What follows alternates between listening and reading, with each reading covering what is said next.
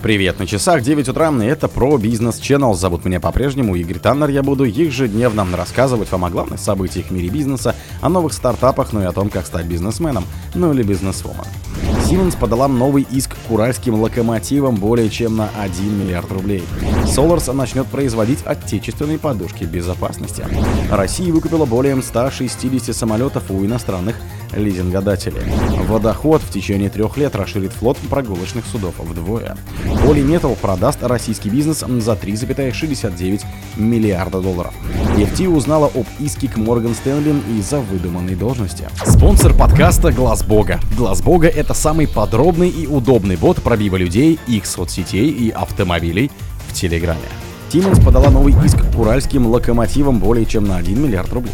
Российская дочерняя компания немецкий Siemens ООО Siemens Мобильность подала иск к ООО «Уральские локомотивы». Более чем на 1,1 миллиард рублей следует из картотеки арбитражного суда Москвы. Уральские локомотивы входят в группу Синара и выпускают электровозы и электропоезда, в том числе на «Ласточке». Ранее это было совместное с Синарой предприятие Siemens. По данным Спарка, от 2010 года владельцем числится нидерландская Урал Локомотивс Холдинг BV.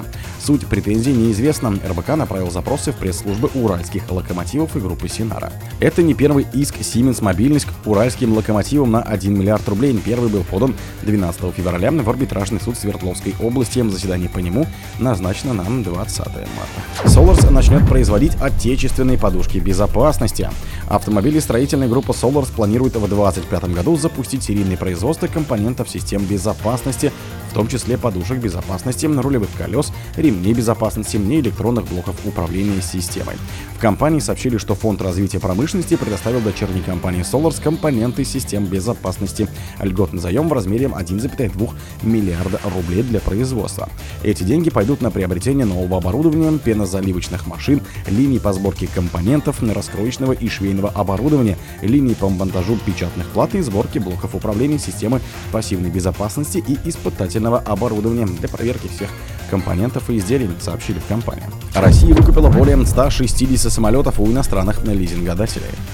Российские авиакомпании за 23 год и начало 24 года выкупили у своих иностранных лизингодателей 165 самолетов, посчитал РБК на основе открытых данных и данных источников. Выделенный на эти цели лимит средств Фонда национального благосостояния, а это же ФНБ, в размере 300 миллиардов рублей исчерпан, сообщил источник в Кабмине.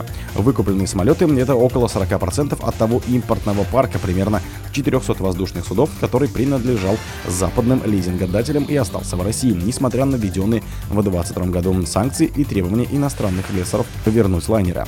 В пресс-службе Минтранса отказались от комментариев. Водоход в течение трех лет расширит флот прогулочных судов вдвое.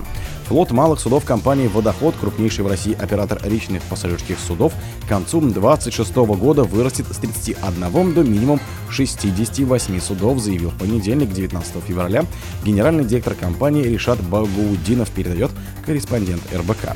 Сейчас водоход оперирует 26 круизными теплоходами и 31 прогулочным судном. По данным Спарка, в 2021 году компания получила 40,6 миллионов рублей прибыли при выручке в 4,1 миллиард рублей. В 2022 году прибыль достигла 376 миллионов рублей при выручке в 5,9 миллиардов.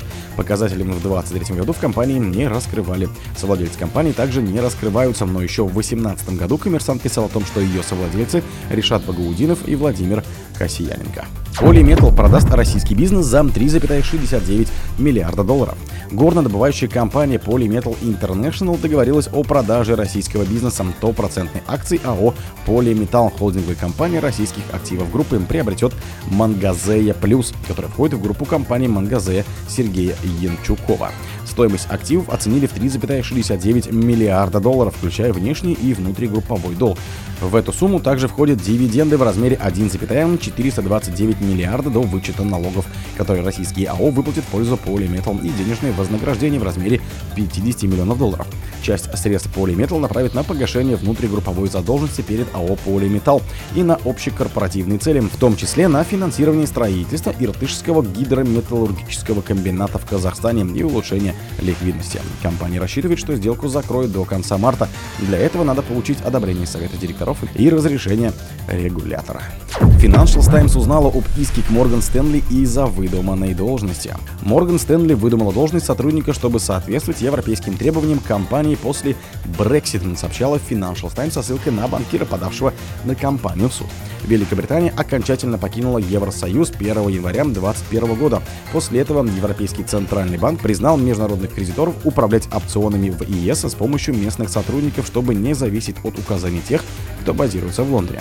Банкира взяли в Морган Стейли на должность руководителя кредитного трейдинга во Франкфурте в апреле 2021 года, однако, по его словам, компания попросила не использовать название позиции публично, поскольку она существует только на бумаге. Это часть попытки банка убедить европейских регуляторов в том, что Морган Стэнли перевел высший персонал во Франкфурт, чтобы соблюдать правила после Брексит, отмечает газета. Компания попыталась оспорить заявление экс-сотрудника в суде, отрицая, что его должность была символической, однако судьи отклонили возражение. Морган Стэнли планирует подать апелляцию. О других событиях, но в это же время не пропустите. У микрофона был Игорь. Пока.